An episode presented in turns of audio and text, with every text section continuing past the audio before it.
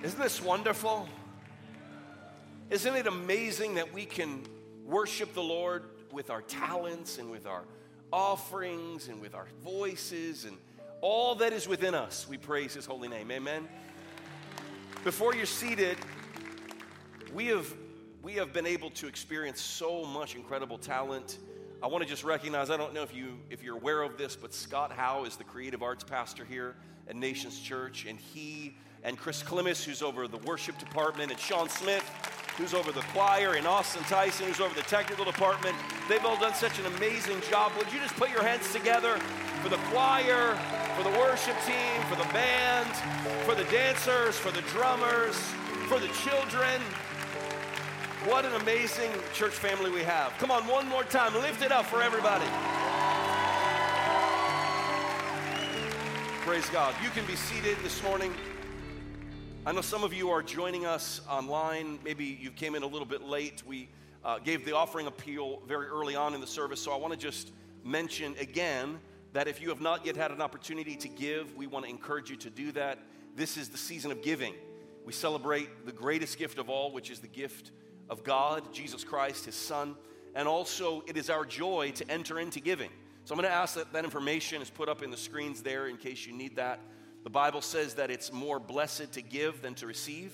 And so you can give online. There's all these different ways on the website, wearenations.church. You can text Nations Give to 94,000.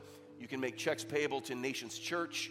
You can give on Cash App, Venmo, or Zelle. Any way that you give, let me go ahead and just say thank you very much and God bless you. I, wanna, I want you guys just to leave that up there for the next 30 to 60 seconds, just so anybody who needs that can still uh, take advantage of it. Amen?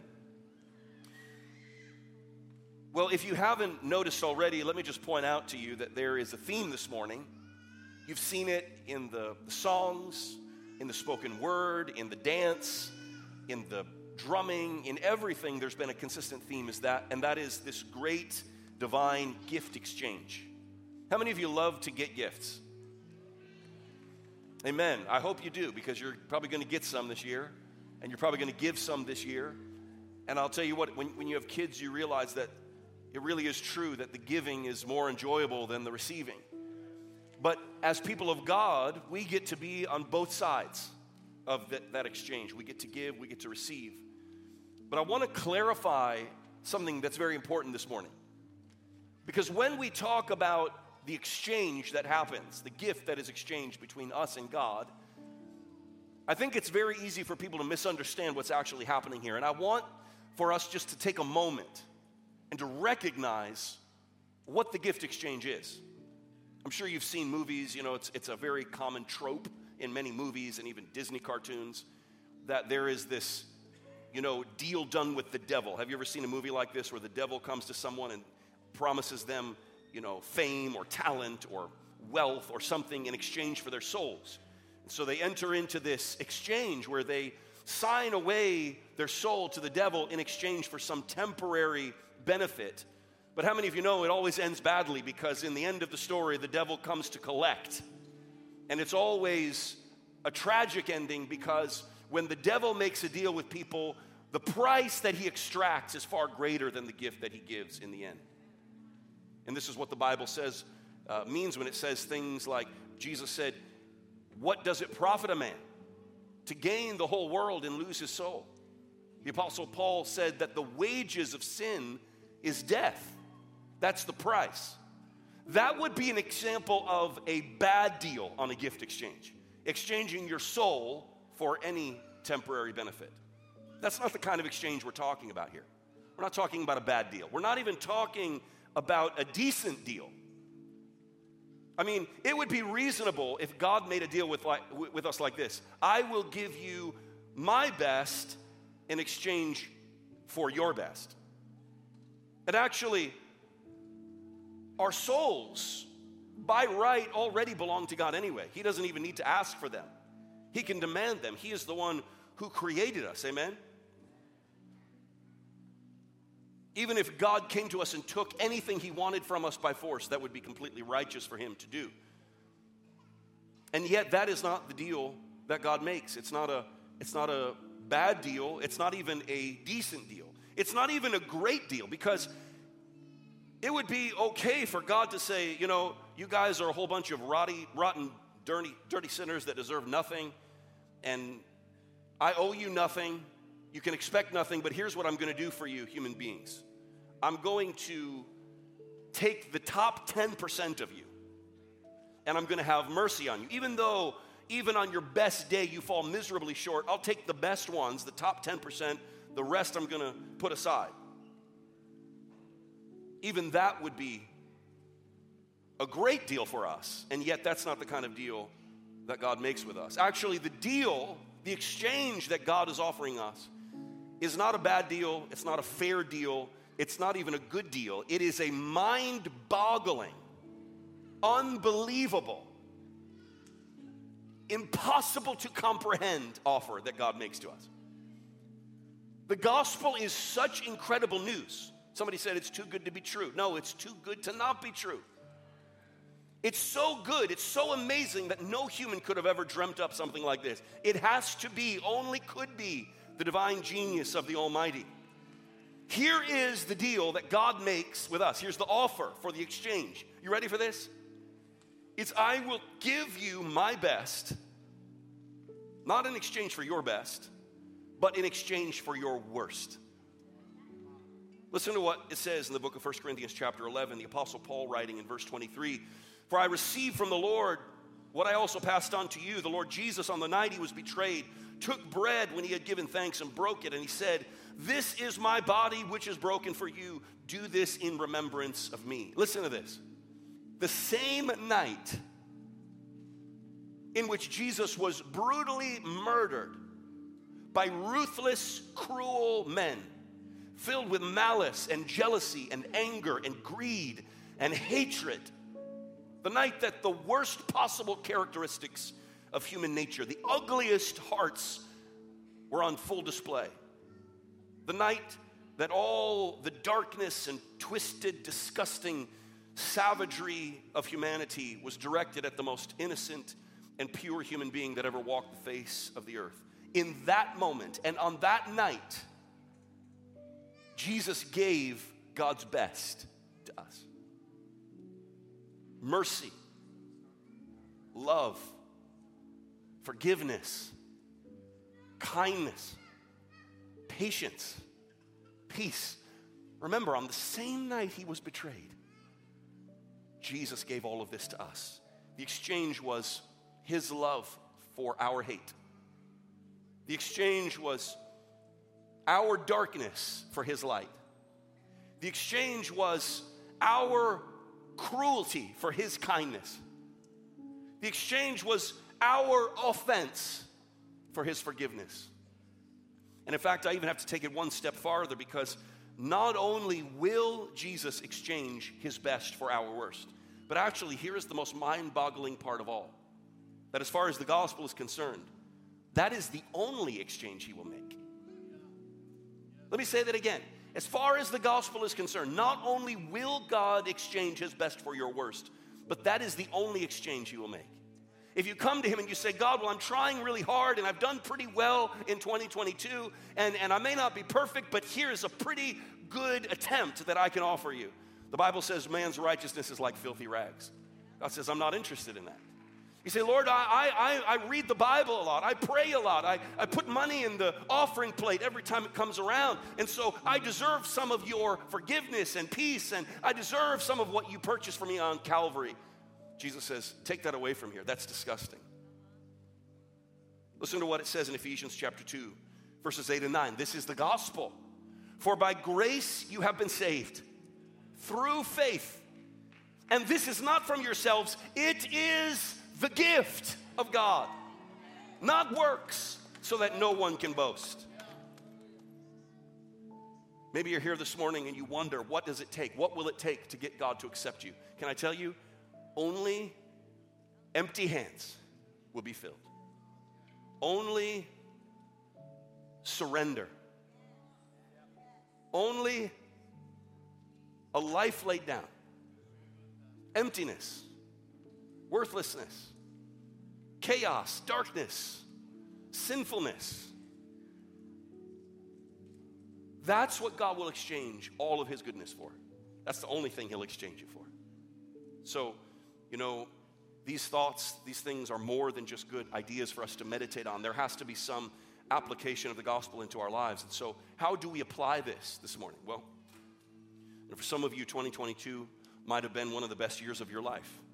Maybe you had some huge business windfall and you're doing really great. You have more money than you've ever had in your life. Maybe you fell in love and got married this year. Maybe you had a, a new child in your family this year. Maybe some incredible thing happened and you say, 2022 is the best year ever. Well, praise God for that. But there are some of you here this morning that will be very happy to look at this year in the rearview mirror because it's not been the best year of your life. And there's been a lot of suffering and there's been a lot of difficulty. Maybe as you approach the holidays this year, if you're really honest with yourself, you feel beaten down and you feel kind of exhausted and you feel like the air has been let out of your tires and you maybe you want to throw in the towel, maybe you want to give up. Maybe that's how you feel. Anybody know what I'm talking about? Well, here is what the exchange looks like for you. Jesus, Matthew 11, 28. Come to me, all you who are weary and heavy laden, and I will give you rest. Take my yoke upon you and learn from me, for I'm gentle and humble in heart, and you will find rest for your souls. For my yoke is easy and my burden is light. So if you're tired, if you're weary, if you're exhausted, here's what the exchange looks like for you. Take all of that tiredness, all of that weariness, and put it onto Jesus. And take upon you his yoke of rest and of peace and of confidence. He's got you, he's with you, he loves you, he's gonna carry you through this season. You can rest in that, you can be confident in that. For some of you, the enemy has tried to ravage your life with all kinds of things, with sickness, with disease. For some of you, the enemy has come in and stolen something precious from you. Maybe you feel sick this morning. Maybe you feel depressed this morning. Maybe you feel lonely this morning. Well, here's what the exchange looks like for you Isaiah chapter 53. This is the prophet in the Old Testament looking forward to the coming of Christ. In verse 4, surely he took our pain and bore our suffering. Yet we considered him punished by God, stricken by him and afflicted. But he was pierced for our transgressions, he was crushed for our iniquities. The punishment that brought us peace was laid upon him, and by his wounds we are healed.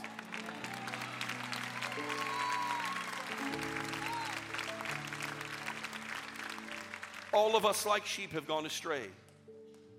Each of us has turned to his own way, but the Lord has laid upon him the iniquity of us all. I want you to just think about this. I, I could preach about Isaiah 53 all year. So amazing. Do you realize that as he was bearing the penalty not only for your salvation and your sins taken upon himself, he was also taking your sickness and he was taking your poverty, he was taking your loneliness and he was taking your anxiety and he was taking your fear and he was taking all of the darkness that tries to come upon you. And yet, as he was doing that for you and for us, and even for the people that crucified him, they thought it was his fault. They thought he was being punished for his own sins. He kept his mouth shut and he suffered in your place, even though he was completely innocent. What kind of love is this? What kind of exchange is this? Because if he had opened his mouth and he would say, Wait a minute, guys, listen, this isn't my fault. I'm doing this for you. Then he would have shifted that responsibility away. He took it all.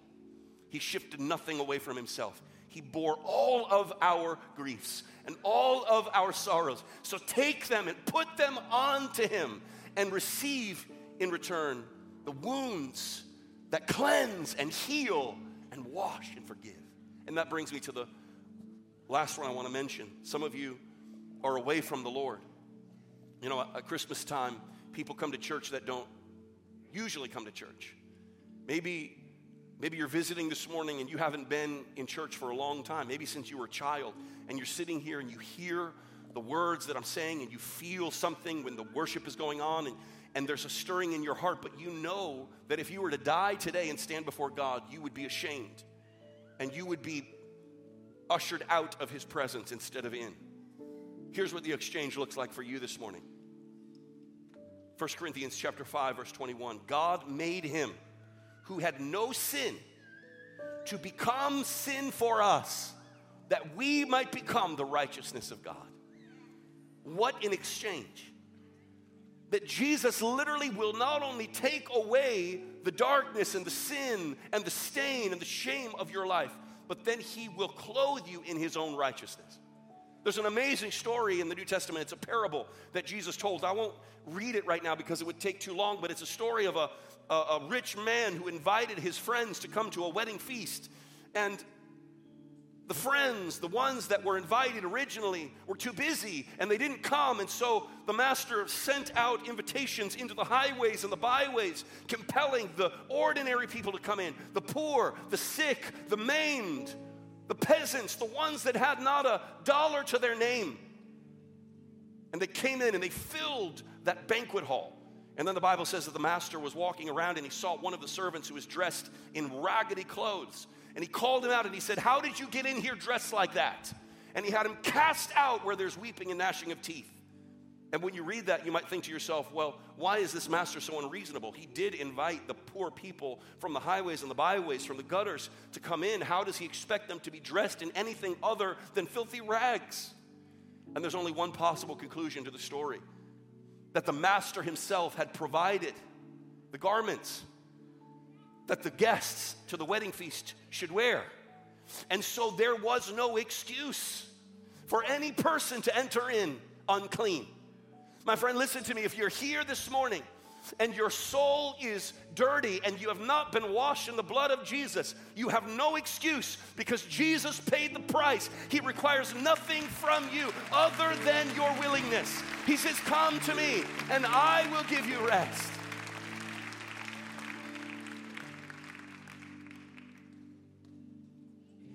The exchange is going to happen for you this morning. And in that place of exchange, is everything else that you need. This is why we as Christians, we take a whole different approach than the approach of the world. In the world, you help yourself through philosophy and through science and through self help and through education and through medicine, and there's all these different ways. But one of our fundamental convictions as believers is that everything we need for life and godliness comes in one package, and that is the gift of God Jesus Christ our Lord. Hallelujah. There's a story, there's a story that I love to tell that illustrates this so well, and then I'm going to close and we're going to worship together again. It's a story of a very wealthy man who was the heir to several generations of wealthy men that have come before him. And each one had increased the family fortune with their own investments and their own business ideas. And this particular man had the idea to invest in art. And so he had bought the most priceless pieces of artwork in the world. He had the most valuable private holding of art. He had Picasso and Rembrandt and Monet and Dali, you name it, he had it. And there it was stored in a very special room, basically an art gallery built on his massive estate where he would display all of his favorite pieces. One day, this man met a beautiful woman, they fell in love, they got married. Not long after that, the woman got married, uh, uh, got pregnant with their first child, and everything was like a fairy tale until the day she died giving birth to that first son. And so, because the mother had died in childbirth before any other children, it was that man and that boy that were together alone. And from the very beginning, they were inseparable. It's hard to express how much the father loved his son. But soon, as it happens with all children, the son grew. One day he was going to take over the family business, but he thought he should get some life experience first. So he joined the military. He was shipped off to war. But even though he was thousands of miles away from his father, the son and the father remained inseparable. Every day the son would write letters and mail them back to the father, and the father every day would write letters and mail them to the son. And there was a butler that worked there. He had worked for that master since the boy was born. And as the child grew, he, he was there to witness all the different stages of life. And, and he loved that son like it was his own. And the butler would always bring these letters that had come from the battlefield. Well, one day, the butler came into the father's study holding one of those familiar envelopes from the battlefield. The father took the letter excitedly, but instantly noticed this time that something was different. It wasn't his son's personal details written on the envelope in that familiar handwriting. This time it was from the commander of the battlefield. The father's hand began to tremble as he pulled that small piece of paper out of the envelope and read the words he dreaded most in this world. It said, Sir, we regret to inform you that your son has been killed in the line of duty. The father fell on his knees, sobbing. For weeks, he was overcome with grief, not even knowing how to go on. And then one day, he had this idea. He found a very talented local artist, and he commissioned this unknown local artist to paint a portrait of his son. Again, this artist was not famous, and the, the piece of art was not objectively worth very much, but it was the subject of the painting that fascinated the father. And so the father took that painting of the son into the art gallery, and he, ha- he put a, in a special place in the center of the gallery, lifted above all of the other pieces.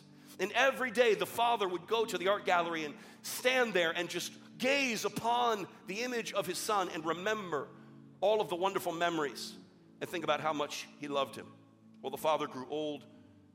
One day he died, and since there were no living heirs to the estate, it was to be auctioned. So the day of the auction arrived. And of course, wealthy investors poured in from all over the world. They were looking to buy those pieces, especially the pieces of priceless art that had been accumulated on that estate. The auctioneer began by announcing that they would begin with offering the piece called the son. The name of the artist was unknown, and the restless buyers began stirring in their seats as the auctioneer started. He said, We'll start the bidding today at $1,000. Can I get $1,000 for the son? At the back of the room, one hand went into the air. You know who it was? It was the butler. He was not a very wealthy man. He could never have afforded to buy a Picasso or a Rembrandt or Monet. But that picture, that portrait of the son, was very special to him because he loved the Son and he loved the Father, and so he wanted it. And so he was willing to clean out his bank account to buy the portrait of the Son. The auctioneer continued. He said, Can I get $1,500? No hands went in the air. $1,200, no hands went in the air. $1,100, no hands went in the air. And by now, the people were beginning to grumble and complain. This is not what they had come for. They were waiting for the valuable pieces of artwork, and this auctioneer was wasting their valuable time by offering this worthless portrait. Going once, he said, going twice, sold to the butler in the back. The butler came forward to claim his purchase, and that's when the auctioneer made a startling announcement. He said, Ladies and gentlemen, with that purchase, this auction comes to a close. Thank you all for coming today. The people began to shout, Wait a minute, what about the paintings? What about the cars? What about the house? What about the estate? What about the property? And that's when the auctioneer explained, I'm sorry to disappoint you all, but there was very specific instructions in the Father's will that when the auction started, we should begin by offering the Son and whoever takes the Son gets everything. Hallelujah. Whoever takes the Son gets everything. This is the exchange. You don't have to be wealthy, you don't have to have much to give. All you've got to do is receive the Son. I want to ask everybody to stand across this place. I'm not going to give a long, drawn out altar call. I'm not going to ask anybody to come to the front. I'm not going to embarrass you or shine a spotlight on you, but I think it would be inappropriate for us to leave a moment like this talking about the greatest exchange, the gift, the greatest gift, without giving you an opportunity to receive it. So if every head bowed and every eye closed, I want to ask you the most important question anyone could ever ask you. I want to ask you do you need to receive this gift into your life today. If you need to, here's what the Bible says that if you will confess with your mouth the Lord Jesus, believe in your heart that God raised him from the dead, you will be saved. It's a simple exchange. Your trust for everything that heaven has to offer. Too good to not refuse. So I want to pray with you if that's your desire. If you would say, Daniel, I need to receive Jesus as my Lord and Savior, and I want to do it today, this would be the perfect opportunity. Just lift your hand wherever you are. I want to pray for you. Thank you so much. Come on, lift your hand. I'm not going to embarrass you, but I want to see where you are. Because as we pray, I want to keep you in my heart, in my mind. Thank you so much. Those hands. Thank you, thank you, thank you, thank you. Here's what we're going to do. One more time. Just lift your hands if that was you. So I want to see where you are. Thank you, Jesus. Thank you, Jesus. Okay, here's what we're going to do. We're going to pray together. I'm asking everyone to pray with me in support of those that are praying for the first time. Are you ready? Say, Dear Lord Jesus, I receive your gift of salvation, of eternal life, of forgiveness. I confess with my mouth what I believe in my heart that Jesus is the Son of God, that He died for me on the cross, that He rose from the dead for me, that He is King of Kings and He's Lord of my life. From this day forward, I belong to Jesus, and Jesus belongs to me. I believe it, I receive it, and I confess it. And everybody said, Amen, amen, amen.